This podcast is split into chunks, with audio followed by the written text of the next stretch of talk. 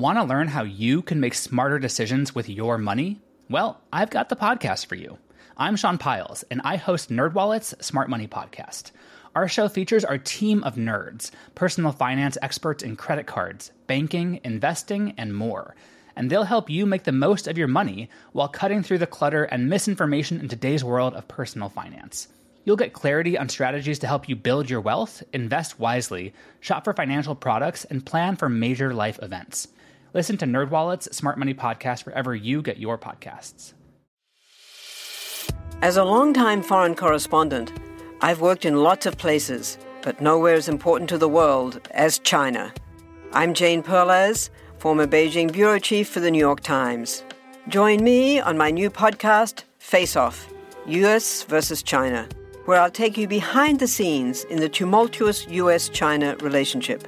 Find Face Off wherever you get your podcasts.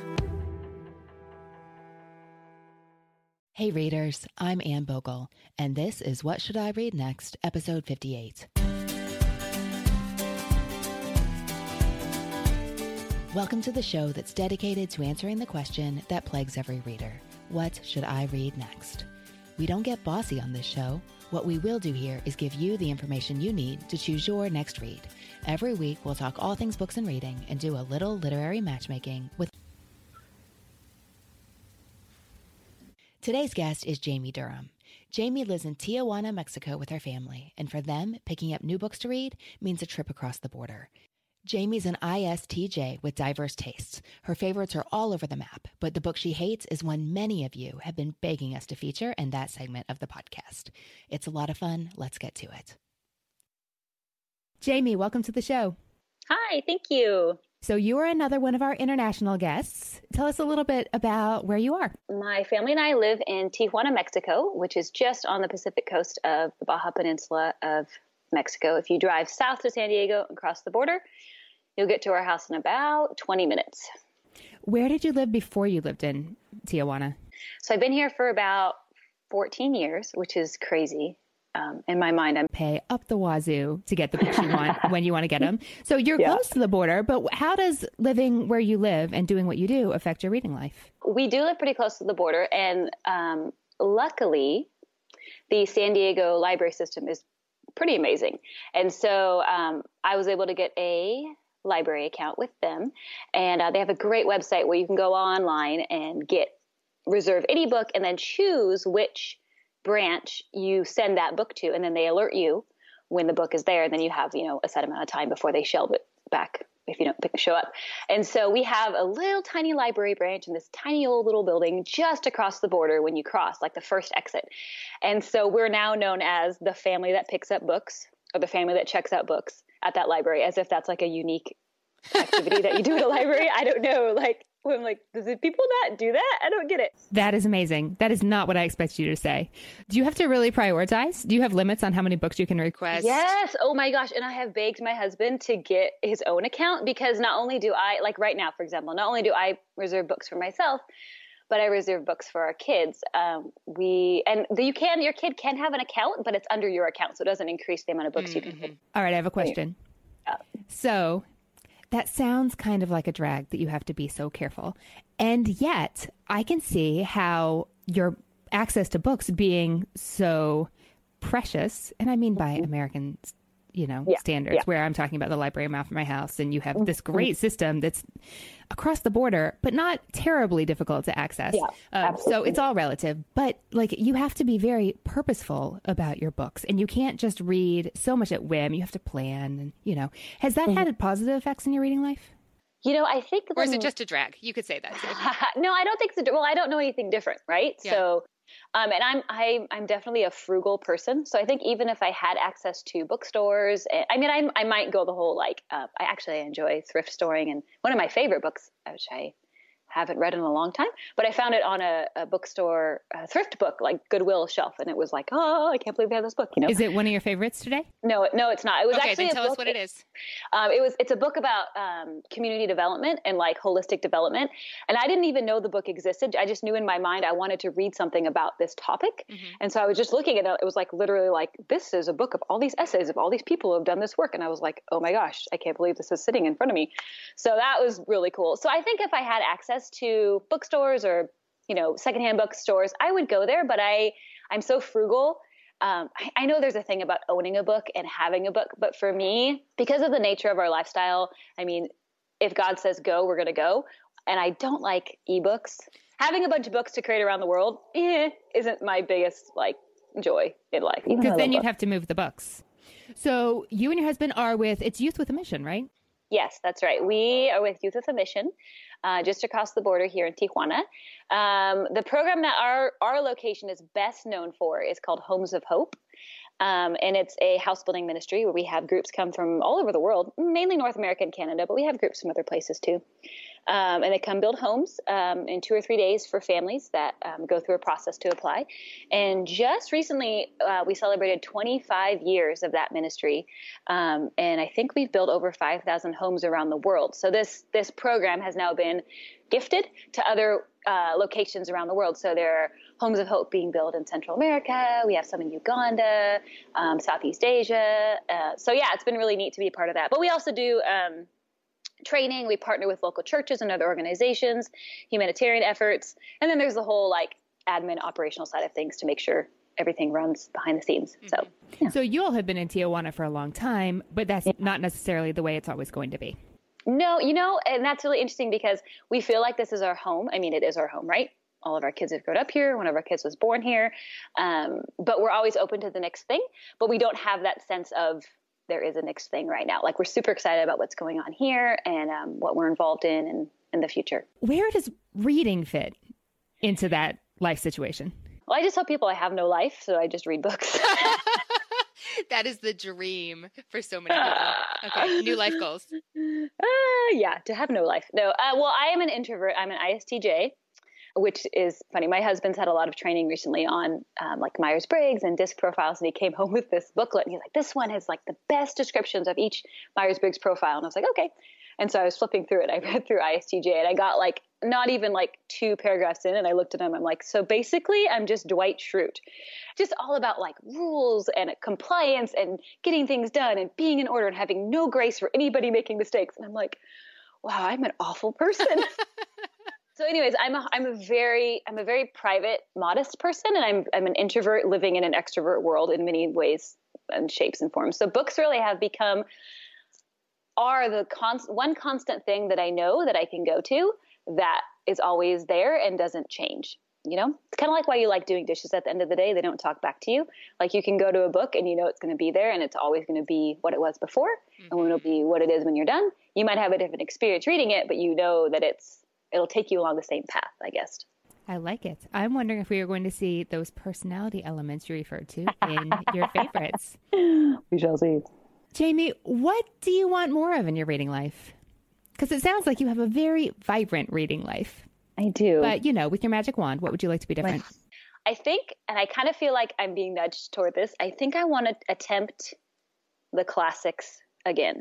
I don't think I want to go back as far as like ancient Rome and ancient Greece, but I think I, I kind of want to attempt the Victorian and English classics again, but I'm kind of scared because my first year of high school, my English class as a freshman kind of put a bad taste in my mouth regarding that whole category of literature, which is actually a big tragedy now that I look at it.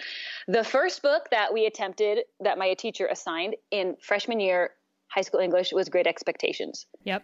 Like out of the gate. And honestly, I really think that's the only class I ever fell asleep in in high school was that class. And it's so sad because I love learning and I love literature. And the rest of my high school English classes were amazing. Like to this day, top of my high school experience. We did the things we carried, House on Mango Street, Their Eyes Were Watching God, like all these amazing, like not really traditional works of literature, but like super engaging and relevant. And I just kind of was over like all I mean I I am a confession to make we can now longer no longer be friends. I have never read any Jane Austen. Like I've never read like any or even like going like Tolstoy and any of those things. Like I've never those things. Ha. Those Look, great. right now I'm just really glad you weren't forced to read either one in high school or we'd be having this conversation about Pride and Prejudice. I know. I well and plus I'm kind of a really like straightforward person. So the whole like romance side of those things, I'm like, really? Really come on get with it so i have no there's back to my dwight schruteness i have no like grace for that type of stuff.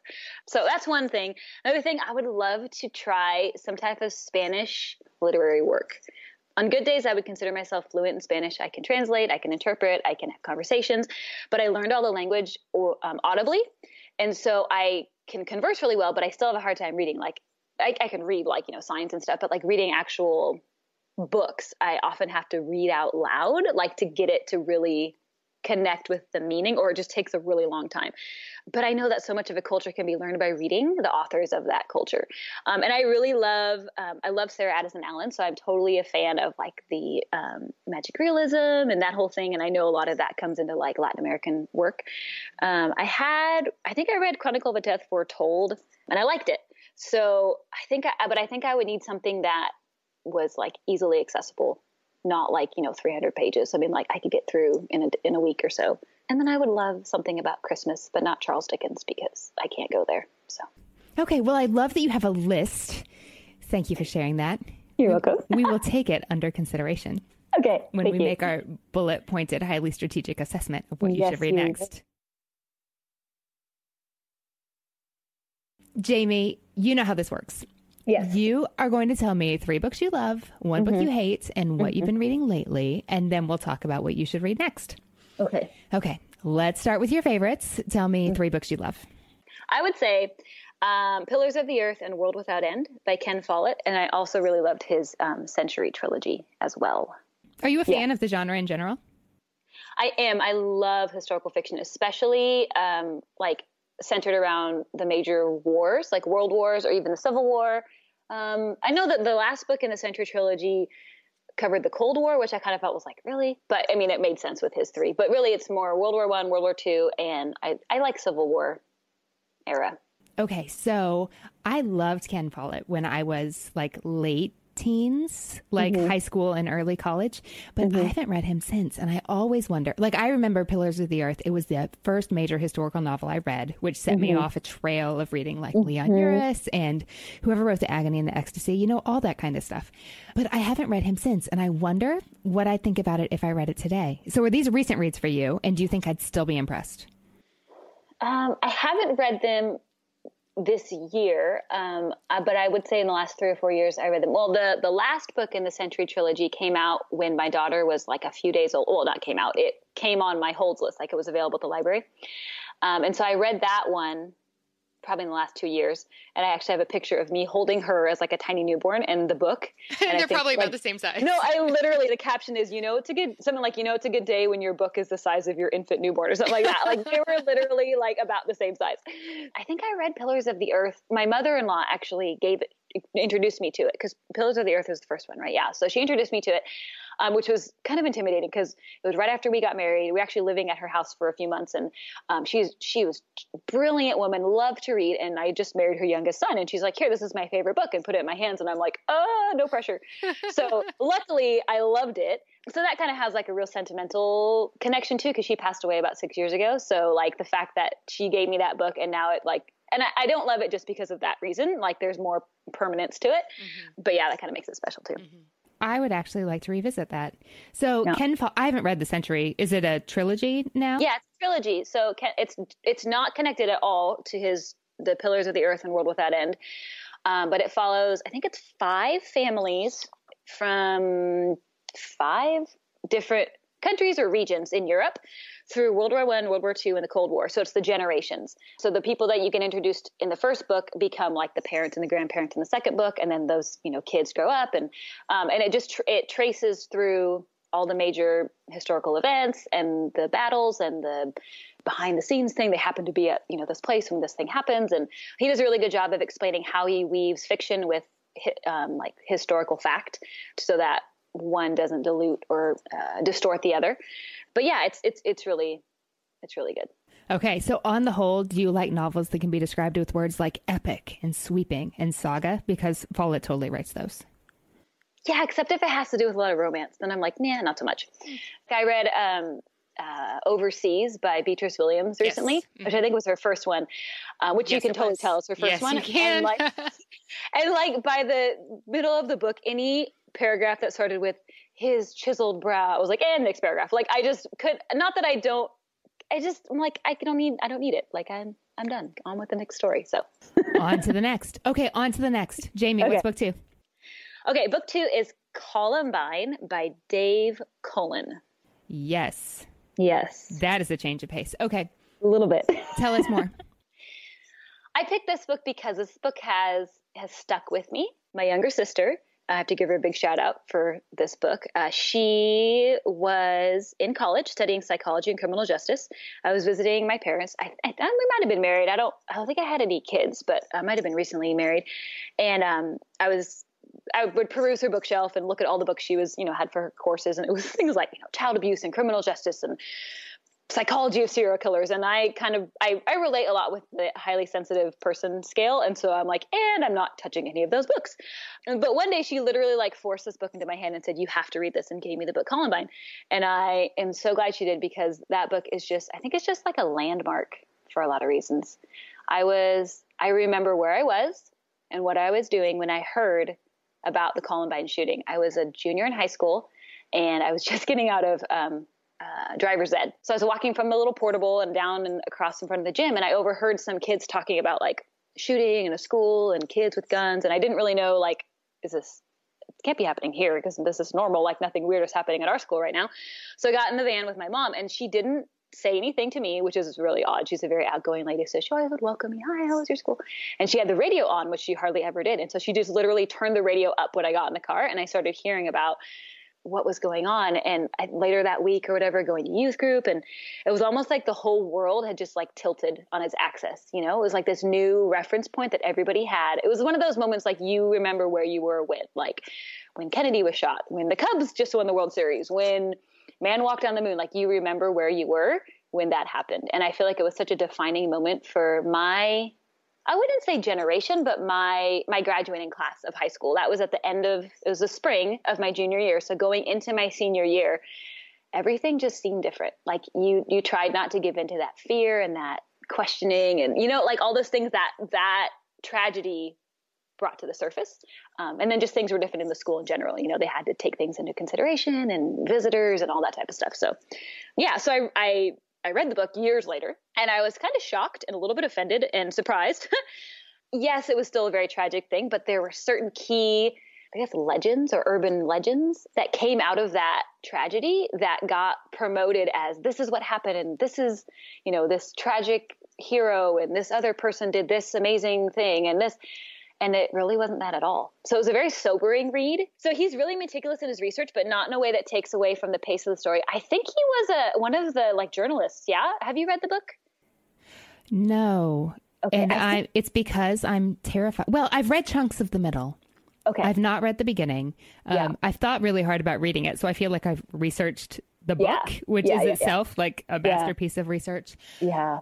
But I'm very intrigued by what I've heard about it because yeah. I've heard how he basically dismantles your understanding of what actually happened. Yes. If your experience was during the one month when it got intense news coverage. Yes. That's not actually what happened. And then yes. he talks about the role of media in mm-hmm. society and in our understanding of current events. And yeah. that seems especially timely right now. It is. And I, so I think he was like a, a journalist. Yeah. Like there uh, or at least he had like very intimate access to what was going on during the time. I don't think he it happened and then later on he was like, "Oh, I'm going to investigate that." I think he had like personal interaction while it was happening. But what when I was thinking about this book, I think one of the things that really kind of took the rug out from underneath me is that he made everybody human, whether it was a police officer or a teacher or one of the perpetrators or one of the victims, like they all became human. And as the reader, I started to see like, wow, you know, these these people aren't these great heroes or these great villains. They're humans who made or had horrible things made choices, you know? And of course, it's not to justify or to excuse any behavior or to, you know, glorify any behavior. It just really made you realize, wow, these people are human. Okay, so for sensitive souls like myself who yeah. wish, I mean, I wish I had already had the experience of reading it in the past tense and that I mm-hmm. knew in detail mm. the things about it that intrigued me, like about yeah. about the media and the events and the yeah. implications. Yeah. But I feel like I need reassurance. With the first set of books, set of books, haha, I broke the rules. Uh, with Ken Follett stuff, there's a lot of like war and guts and you know arms slicing off with the blood spurting out. Oh, and with those, not squeaky like, clean, yeah. No, not at all but honestly i would skip a lot of those things. Like i would i would I, if it was leading into like any sort of war scene i would kind of like skip skip skip skip skip. Oh there's the end of the war. And then if i started reading i'm like wait this person's dead? What happened? And then i'd go back and like oh okay they got killed and they're good. Okay we're good. Now let's go on. You know so i would i would i often skip those chunks um, just because i do. I i I, I'm I score I relate very strongly to that portion of the HSP personality, mm-hmm. the staying away from the gruesome kind mm-hmm. of type stuff. But with Columbine, um, I mean, there he. It's been a, quite a few years since I've read it, but I more than being having a shock factor of oh my gosh, look at this horrible like whatever.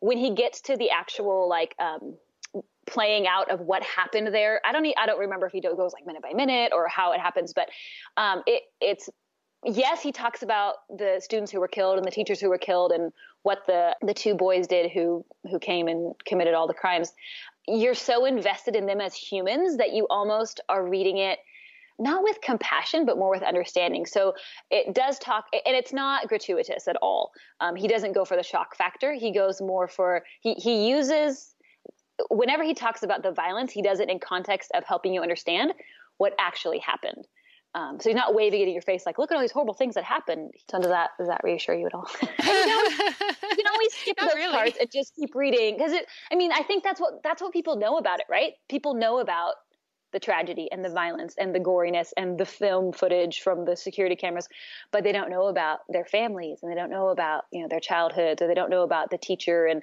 what he did in the classroom, like all those type of stories that go unnoticed. So you can always just read it for those and get the other perspective, I guess. Have you read A Mother's Reckoning by Susan Klebold? I have not. Okay, well, it's on my shelf. I haven't opened it for the same reasons. Well, it's called A Mother's Reckoning. It's her reflective look from the mother of one of the attackers at Columbine yeah. about what her role in it was, if there's anything she could have done. Um, yeah. I have not read it. I'm afraid yeah. to open it, but I've heard such wonderful things about it by people who don't usually read that kind of book and who usually stay away from that kind of topic. Mm-hmm. So I'm definitely intrigued. But okay. how many times have I said I'm scared? Um, that's you your bonus look- recommendation. Okay. Oh, thank you. You can always look through like the table of contents and um, kind of say, okay, I can read this chapter because I know it's not about like it might be, you know, so and so's elementary school years or whatever, right? I don't remember the table of contents and just read those ones. And then if it gets too bad, you flip to the next chapter. That's what I would do. Okay, Jamie, what's book three? Okay, uh, book three. It's kind of a personal book. Um, I chose it for personal reasons. Um, I had actually, as you know, I had different books on my list originally. But aren't all favorites personal though? Okay. Well, okay. Explain yourself, like, Jamie. I feel like this is personal because of where I live and what we do. So, okay, this book is called um, Border Odyssey Travels Along the U.S. Mexico Divide. And the author is Charles D. Thompson Jr. So, uh, this book is a narrative nonfiction. I think it was written uh, it was published in like 2015, but I think his actual journey happened a few years prior. Um, he mentions, I think, a World Cup, uh, Mexico being in the World Cup. So I tried to look and remember what year that was, but it, luckily Mexico gets the World Cup a lot. So, okay, so this book is a narrative nonfiction account of Thompson's literal drive across the entire U.S. Mexico border. Uh, 1,969 miles. He starts in East Texas, I guess, on whatever little border town, the furthest east, and he drives all the way across the border. And I think he actually tries to drive on the actual roads that parallel the border, not just the major interstates that get you across the states or across the country, like along those little tiny freeways that go along the border. So each chapter is a different story of what he encounters on both sides of the border. So he crosses in and out of Mexico and back into the US various times. Um, he talks with people in all walks of life and all occupations, and then shares what he observes along the way. And what I really liked about it is that he wove um, the history of the border region as he reached different significant like markers or historical sites. So if there was like a battle that happened at you know some little town on the border, he would when he got there, um, he had done his research enough to where he could kind of go to the whatever location and then retrospectively, as he wrote the book, he expounded on why it was significant and what the implications were looking forward um, for this border region. He's a professor at, I think, Duke University, and he leads student groups to the US Mexico border. Uh, throughout the year, as part of like his course curriculum, so they can interact with the actual people like here on the ground who who who work with migrants and immigrants and just the whole border context because it's really different hearing about it and learning about it and building a an opinion about it versus coming here and living it and seeing the reality of it and this book just hit so close to home for me. I felt like somebody was finally giving a voice and a face to the people who live here and not just tossing around like headlines or statistics or scare tactics about this area and then forming opinions based on those things. Mm-hmm. In the introduction to the book, he asks he just asks a lot of questions. He doesn't really give answers. I guess the book huh, the book is probably his answer to his questions, but um, he gives a lot of he asks a lot of questions that are so fresh and so direct and a completely different perspective on the border and on immigration and on poverty and on all these different factors that weigh into this specific region of the world um, that I feel like had been that that we that come up in conversation with my friends and people that serve with us here, uh, just because we see it all the time, but we don't we don't see those questions raised in the context of you know mass media or whatever. I, I'm pretty sure I almost like jumped up and cheered. I was like, I can't believe somebody realizes what's actually happening or you know like that has the guts to to ask these questions so but it was an in-depth treatment of an issue that affects you every day which is Absolutely. yeah okay okay and I feel like and I feel like he he treated it as a human issue, not mm-hmm. just as something we need to decide about to make an arbitrary ruling for this thing, you know, which could be applied to any situation. It could be applied to healthcare, it could be applied to education, it could be applied to you know but when you're in it and you live it and you see it it it's a different it's a different totally different thing i think so and plus also i was really jealous because he's like so i drove into mexico and spent an hour and then i drove back and then i was back in my hotel like you know later that afternoon. I'm like oh yeah just wait until you come to tijuana maybe like you're never gonna whatever. And so i was like just wait. I was i was like literally like looking forward to the end of the book when he was gonna get to tijuana and then get stuck in the border for three hours. Yeah he didn't even cross into tijuana and i was like what? I was like the whole point of the book. I couldn't even so i was kind of bummed about that but whatever. I am very sorry yeah, it's okay okay well you're already kind of bummed what's the book you hate uh, I actually sent you three books, but I'll only talk about one because you told me you said you have to keep hating this book. Wait, what were the, what were the runner ups? Uh, the other two runner ups, and I think it's interesting. The other two runner ups were The Nest and then The Awakening of Miss Prim. Yeah, but I didn't want you to change your hate. I wanted you to keep okay. hating your hate because so many listeners, I think, are mm-hmm. going to feel validated by your hate. And that's the book. I know, I hate, that's the book is fun. We can all hate together. Prize, it's a Pulitzer Prize winner, right? Like I went to go look up last night and I was like, oh my gosh it's like hating Albert Einstein. Like I can't believe that I'm hating right? Like she won a Pulitzer Prize for this book, didn't she? She did for this book, which is The Goldfinch. did you read it all? No. How I far did you That's get? my disclaimer. Eh, but it's a big book. It's like 700 pages. It's huge. It's huge. Yeah. It, it might have been as big as your newborn baby. Probably bigger. No, she was kind of she was she was a good size. So how far did you get? I don't remember. Actually, recently uh, I I had this stroke of insight. I actually started recently writing down not only the books I don't finish, but like how far I get into them. Oh, that's smart. Just in case later on in my life I want to come back and revisit, I can get it and just start from that point. I didn't do that with this one, but I, I think I got maybe about a hundred, hundred, hundred and fifty. I got far enough. I don't know if this is a spoiler. Wait, so that's like, all? Wait, wait, wait, wait, wait. This is, I know, I know. I'm sorry. Maybe this is why I didn't like it. But I got to the part of the book where he was living with like his schoolmate in their house and uh-huh. was like doing drugs and I don't know. That's where I got well into that part of the book. How far is that book? That part? How far is that? That's not very far. I don't know. I was wondering if you quit in Vegas because I almost quit in Vegas. There's this whole interlude in the middle where he goes to live with his dad, I think, in Las Vegas, and there's a lot. He gets into a lot of trouble. Yeah. No. Wait. A lot of cocaine.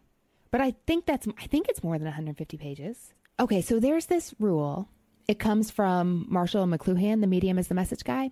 Yeah. And that is to decide whether or not you're going to like a book. Mm-hmm. flip to page 69 and start uh, reading. And there's a blog Yeah. post about that. We'll put it in show Yeah. notes.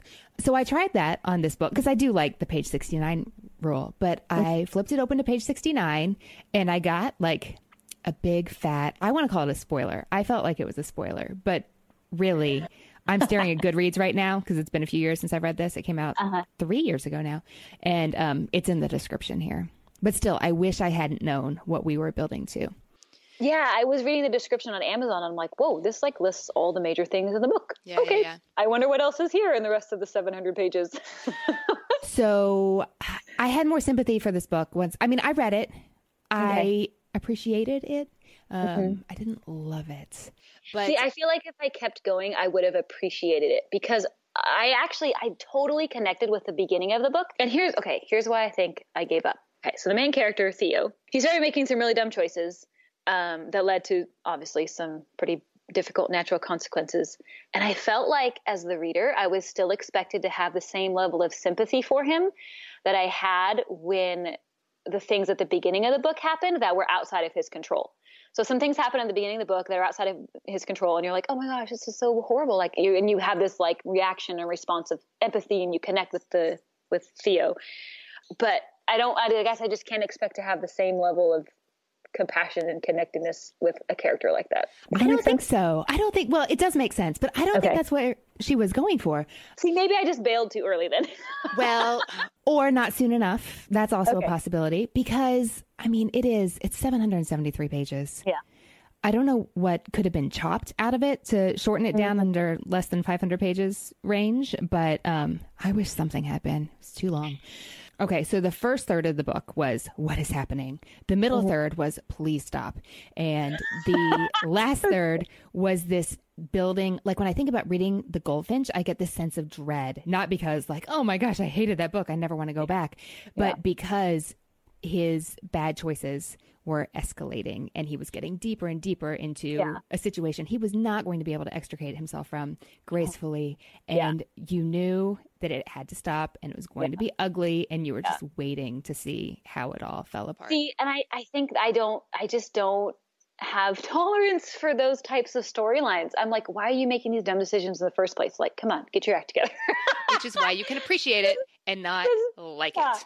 this did give me sympathy for the book so and made me feel like i could understand it something i read in a Donna Tartt interview did give me a window into how to approach the book in a way where i mm-hmm. could actually appreciate it mm-hmm. and that was she referred to this at one point as being her response to 9-11 which I think I've heard that before. yeah which i could really see like something ah. horrible happens Okay. um, on a large scale.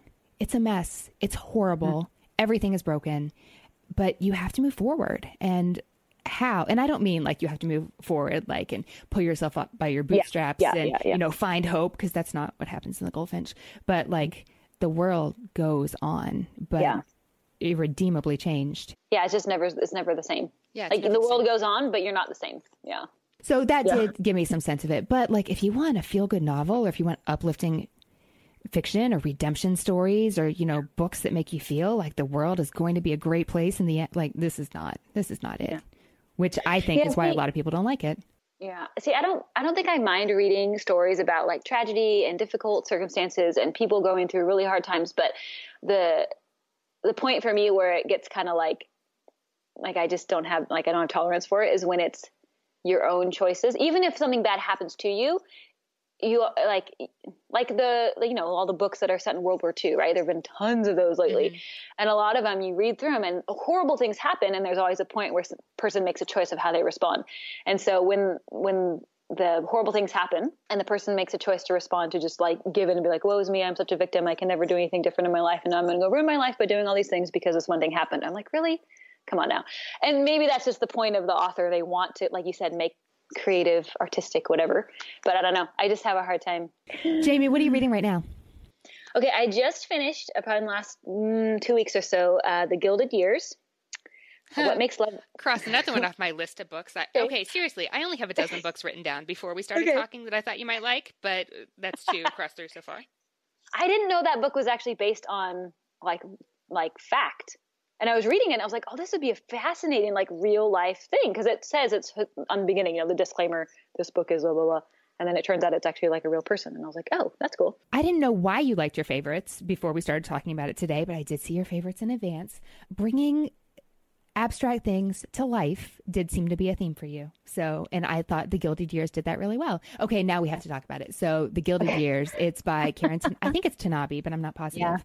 Yeah. It's her fictionalized account of the first African American woman who graduated from Vassar, which she was able to do that because she passed as white. So, just a really interesting mm-hmm. story of how how that happened. Yeah. Okay, what else are you reading? Uh, I read What Makes Love Last, which is kind of one of the follow up books by John Gottman to the seven principles that make marriage work. I like I him. think. Um, okay. And then I Am Second, which is a collection of short essays. The prize winner of Defiance, Ohio by Terry Ryan, which is was a lot of fun. I like that one. And then um, The Ideal Team Player, which is Patrick Lencioni's newest book. Okay, I still have some ideas for you left and a whole lot of notes. I scrawled an index card here. So, um, yeah, I have ideas for you. Did you hear me snap my desk emphatically? Okay. my kid, my kids, and my husband are in the garage waiting to come inside. Isn't that funny? so, I have ideas for you. We'll get to them right after the break. Jamie, welcome back. Thank you. Okay, you ready to talk about your books? Break it down? Yes, I'm ready. Okay, so I love your choices, and not just because they're all over the map, but they are all over the map. Yeah, they are. So we have these masterpiece might be a little over the top, but Ken mm-hmm. Follett writes historical fiction like nobody's. Yeah, business. So yes. So he brings this old dead story to vivid life, sweeping family saga. History comes alive. That's what we've got going on with your pick one. Yeah, for sure. Okay. Book two, Columbine, mm-hmm. is about Little, a little different, just slightly. Just a little bit. Oh, and man. yet, it's about explaining what really happened and what it was really like and why mm-hmm. and what it means for you. And in the same vein, Border Odyssey is another, I think, explicit attempt on the part of the author to show you that any ideas you may have cobbled together about what it's like along the border are mm-hmm. wrong. And here's an mm-hmm. insight into what it's really like. So, this, what it's really like, is a thing for you, I think. I think so. That matches up with my just kind of how I, I view life in general. That's really funny. I think it's healthy Oh, yeah, that that's reflected in your reading, and probably not a coincidence that you're really enjoying your reading life. If you found, you know, apparently you've hit on ways. Of course, you're only sharing your favorites, not the total duds with me, but you True. found ways to find books that really do it for you, and that's great. Yeah, I actually made a list of total duds on my website. oh, that's so, so- fun. Can we? Yeah. It's a blog post. Absolutely. And I made and and I broke the rules and made a list of all my favorites in all my ge- different genres I read. So You are not bound by the "What Should I Read Next" podcast rules on your blog, and I'm delighted you wrote that, and we will find it and put it in show notes. Ah, that's really funny. Thank you for freeing me from that. You can be your own reading boss. Perfect. Okay. Done. Book one. I want to fulfill your holiday novel request. Oh, good. Oh, yeah. Oh, yay. okay. Good. We are going with Winter Solstice by Rosamunde Pilcher. And I don't want to tell you too much because I am a firm believer that for 92% of books, and the 8% are a really strong exception, which makes you think it's a good idea to do this, but don't do it. Um, the more you explain what the book is about, the worse it sounds. So I think that's totally true for this one. Um, Rosamunde Pilcher writes giant doorstop novels, family saga kind of feel to them. This one is 700 pages in paperback. Right? Oh, my gosh. Ooh, okay. So here's here's what I'm going to tell you because it's not going to be much. I just want you to pick it pick it up. Start. Well, how about I want you to? I didn't mean to say that. What I meant You- was You I would encourage you. okay. to not spend a lot of time reading reviews. Don't dive too deep into the flap copy. Just pick it up and start reading. Okay, Okay. so she has written. For, I mean, she's written a ton of books. British author who was cranking them out for a period of time. Uh, kind of similar similar to Maeve Binchy, if you know anything about her. Yeah. Okay. Yeah. Yeah. So um, she's written four novels for the four seasons, and this is her winter installment. Um, Okay. So, family story, love, loss, redemption. Um, it's been called the perfect Christmas story because it's um, it's real love in the sense not like not the kind that you sing about in like 80s pop songs, but like actual not all rainbows and unicorns, like actual Mm-hmm. real love um, that does involve love and loss, but also is very, uh, very hopeful. It's a redemption story in the end. It's a Oh, like great read for this time of year. When Christmas is over, that's fine. But if it was cold out while you were reading this, even in Tijuana, Mexico, that does happen. Um, does happen. that is we get time we usually get colder in like January, February, so we, I have a few months to to get through it, so we're good.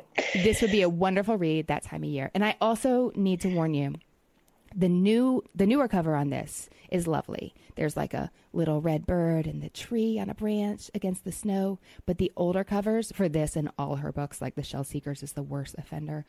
Oh, I tried reading the Shell Seekers. Okay, yeah, okay, gotcha. Yeah, the covers are awful. Just Okay. really, really bad. They look like Yeah, that would look like some weird, like horrible art that you'd find on like a beach house somewhere. Oh yeah, yeah. totally, totally Yeah. that. It looks like um, cheesy, mass-produced romance. Yeah. Yeah. that was paid by the word. So don't worry about it. Just pick it up and get started. We are going to keep going with another big fat book for you. Okay. Okay. Um, in the vein of, you know, because because writers talk like that. In the vein of, it's a tribute to um, Ken Follett. We are going with Wolf Hall by Hilary Mantel. What do you know about this? I don't think I've ever heard of her. Her? Sorry. She? She an author? Her or the, title? Hilary. Yes, that would be a lady. Well, I'm No, glad to introduce you to her. Okay, and funny thing. So when I saw Ken Follett, of course, immediately I start thinking of great historical fiction, and this definitely counts as great historical fiction. But I was at a local event last night with Colson Whitehead, and I can't who wrote the Underground Railroad, like Oh, you yeah. know Yep, the yes. book of Yes. the fall. And I wish I could remember why. But he was just tossing, uh, it was an interview set up, and he was asked a question about like great contemporary, uh, super authentic and true to history. And he turned the Underground Railroad into like the subway. So Yeah, he was sure. pointing out that they are different kinds of historical fiction that he and Hilary Mantel are writing. But I was really, you know, like the guy who wrote the book of the year is telling everybody to read Wolf Hall. So that's not the only reason I like it for you, but it sure doesn't hurt. Yeah. So this is actually two books in one. So if you love it, you're set for like almost 2,000 pages. Um, Wolf Hall, and then book two is Bring Up the Bodies. I don't want to get too much into the history of this because Hilary Mantel does it better than I can. But this is a big, fat, meticulously researched fictional take on what Tudor England was like in the Cromwell era. And he's one of the more mysterious characters of history. We really didn't know that much about him. I mean, we still don't know that much about him, but she does a solid job of filling in the blanks in a really believable, credible. I just want all the words of like facts right now. Um, she does she does a great job of making you be like, yes, that that sounds that sounds right. So some people this could be a book that you love or you hate. Like people have strong feelings about this book, and it does start slowly. So I want to warn you, mm, but okay. it's give it hundred pages, especially because of because of what you like. It's worth hundred pages to mm-hmm. invest in. It was a Man Booker Prize winner, not convincing necessarily for if you want to pick up a book or not, but it doesn't hurt to know that people thought the writing was really good, mm-hmm. and uh, it's also a really pretty book. Bright red, oh. looks good on your shelves. Although maybe just for the three weeks you have it from the library, but that certainly never hurts. How does that This sound? is true. Um, that sounds good. I especially like that it has a sequel. Is it a, a sequel in the sense where it's the same characters, or does a sequel in the sense of like how Ken Follett has, like his sequel was more like the same village but generations later? No, it's the continuing story. Okay, I like that better. So much so that some people refer to them only as a unit. I like that. And has, was, has it been was it written recently, or is it this one that's been out for a while? Oh no, it's definitely not ten years old yet. More like six or Oh. seven, I think. Okay, as long as it isn't super recent, I think the library will have it, so that's good. Sometimes they they take. A, I actually have a book on hold, and it says in this like the notes on on on order to be purchased, and I'm like number twelve in line. so So first you have to wait for the pub date, and then you have to wait your turn. No, I am trying to find books for you that you can get across the border. I mean, Okay, good. the one very specific place across the border where you Yes. get your books. That's probably important to, to thank clarify. you. Yes, thank you. Okay, book three Can you tell I'm afraid to pick nonfiction for you? I feel like only you know what you're going to nerd out about. But, I like but I'm trying to though. walk the uh-huh. line. I'm glad you like nonfiction, but I'm going to leave it to you because apparently you're taking uh. care of yourself. Okay, but but I'm walking the line between fiction and fact. Okay. Book three. What do you know about Girl Waits with Gun by Amy Stewart? I have read about those books and I they're intriguing to me, but I kind of was like, hmm, I think I need to learn a little bit more about them before I put them on the treasured hold list. Okay, so Amy Stewart, who previously was best known for sciency writing, like The Drunken Botanist, um, really interesting, fascinating, chatty looks at things you never knew that you couldn't go on living without knowing about. Have you read The Drunken Botanist, actually? I don't think so. Okay, joint pick because there's your nonfiction. Okay. Uh, awesome. in Girl Waits with Gun, she pivots a little and she is she draws inspiration from the true story of Constance Kopp, who was one of the first female sheriffs in America in New Jersey. So from our perch in, you know, 21st century America and Mexico, we know historically, like, oh, you know, there was a first female this and a first female that. Mm-hmm. I don't spend a lot of time thinking about how that happened or what that hmm. person was like or what the circumstances were that caused a particular individual to step up into that role for the first time ever. And in Girl Waits with Gun, Amy Stewart does that for you. She tells the story of Constance Kopp, which is kind of funny. Like Malcolm Gladwell says that people named Denise and Dennis grow up to be dentists. Constance Kopp became a sheriff. It's K O P P, but still. Um, so she explores how that happened. Yeah. and yeah, there's something about the tone in Girl Waits with Gun that just rang completely true to me. Um, like it's it's smart, it's spunky, it feels appropriate for what you know about her and her story and her background. It's a lot of fun. It's a lot of hmm. fun. And it has a sequel that came out oh. in September. So you might have to wait from your library, but hopefully not too long. And it is called Lady Cop Makes Trouble. awesome. Yep. How does that sound? When like when did this happen in history? Like how how long ago was the first women woman cop? So I just found online that a local New Jersey newspaper reported an event that kicks off the book back in 1914. There was Okay. a, car wreck. Constance Kopp got into a car accident with a notorious businessman slash shady guy. And course. events were set in motion. Okay, That's really interesting. 1914. That, okay, that you mentioned her because I'm reading a book right now called American America's Women: 400 Years of Dolls, Drudges, Helpmates, and Heroines, and each chapter is a like a a portion of American history. So I wonder. I'm just finishing out the, the chapter about the Civil War. Oh, And, I um, wonder. And so I wonder if her name is going to come up in there. And it's interesting you talk about the first women. We don't think about who was the first woman or the first whatever to do this. And that book talks a lot about through the Civil War and even the Revolutionary War how women there was still the social societal expectation on them, while the reality was com- the complete opposite. So, for example, for in the South, and during the Civil War, women were still expected to be very dependent on men and kind of passive and almost weak and helpless. While in reality, they were running the plantations. They were the ones, you know, signing. They had to sign every banknote for the Confederate money. It had to be hand signed. So they were signing everything in the Treasury. They were being the ones who were bringing supplies to the to the battle sites. They were the nurses. They were all these things, but yet they still had this I mean, the letters, right? The letter letters are hilarious, right? You read them and you're like, do people really like talk like that? Like, this is amazing. But you know, men are saying, "I wish that you would not work so." Blah. It's like very convoluted, backwards, manipulative, like talking, basically saying, "Don't work so hard, be a woman." While it's like, well, if they didn't do that, like society would literally disintegrate. So I wonder uh, if if that comes up because I find that interesting that tension between the reality of what just women had to do versus the expectation of how they were supposed to be, uh, which I think is really interesting. That the tension there. Well, see, Jamie, you bring the nonfiction and I'll bring the fiction. Okay, Both good. address those issues in space. Perfect. Okay, so Jamie, of those three titles, what do you think you'll read next?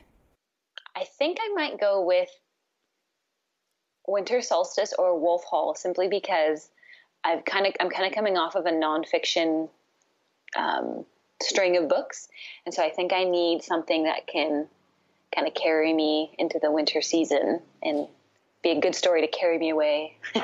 Those are great winter novels. I could see you reading, or me reading Amy Stewart on the sofa by the fire or at the swimming pool, but the same does not go for winter solstice. by the swimming pool. That's funny. Um, well, at least, well, no, no, won't go there. Um, but sometimes I feel like when I get in the middle of a really heavy book, whether it's just like a really um, uh, long story or just something very technical, I need like a breather in the middle. So it might be that I get part of the way through one, pick up another one, finish that, and feel like I accomplished something, and then go back and revisit it. So I might, I might be spinning two or three books at one time here. We'll see. That sounds good. And don't and forget the- about The Drunken Botanist when you need a nonfiction break. Thank you. And it all depends on what the library wants to give me first. So we'll see. The library has power like that with a lot of our it listeners. It does. It totally does. And I, I just put a bunch more Christmas books on hold. We're doing like Under the Tree Advent for our kids. And I was like having to like weed out. And then I have books on hold for my husband. And I have books on hold that I'm number 386 in line. And I'm like, well, I can't get rid of that spot because I'm up, you know, 600 spots than I was last week or whatever. So, anyways, it's just, it's hard. It's hard. but I think you're up to the challenge. I am. I'm excited. Okay. Jamie, thanks so much for talking books with me today. Thank you so much. It was so much fun. Hey, readers, I hope you enjoyed my conversation with Jamie today. Please head to the podcast site to let me know what you thought of my recommendations and to share your recommendations for what Jamie should read next. That page is at whatshouldireadnextpodcast.com slash 58, and it's also where you'll find the full list of titles we talked about today. If you're on Twitter, let me know there at Anne Bogel. That is Anne with an E, B as in books, O G E L. Tag us on Instagram to share what you are reading. You can find me there at Anne Bogel and at What Should I Read Next. And don't forget to sign up for the 2017 Modern Mrs. Darcy Reading Challenge at modernmrsdarcy.com slash challenge. It's free and easy, and it's going to be a lot of fun. Readers, that's it for this episode. Thanks so much for listening. And as Rainer Maria Rilke said, ah, how good it is to be among people who are reading. Happy reading, everyone. Do you find it hard to sleep at night? Then the Sleep Cove podcast can help you. Hi, I'm Christopher Fitton, the voice and clinical hypnotherapist behind Sleep Cove. Sleep Cove features sleep hypnosis, meditations, and bedtime stories, all designed to help those of you who struggle at night to achieve a restful and peaceful night's sleep. Search for Sleep Cove on Apple Podcasts or Spotify and see why Sleep Cove helps millions of people sleep deeply all night long. What do you get when you take two childhood friends with a passion for unexplored history and a whole lot of booze? You get us, Queen's Podcast. And here at Queen's, we are spilling the tea on all kinds of women from history. From New Orleans voodoo queen, Marie Laveau, to Marie Antoinette, and everything in between. Each queen is paired with a cocktail recipe that will totally get you in the mood to hear the fun, dramatic, and juicy stories of fascinating women from history. Listen wherever you get your podcasts. Cheers!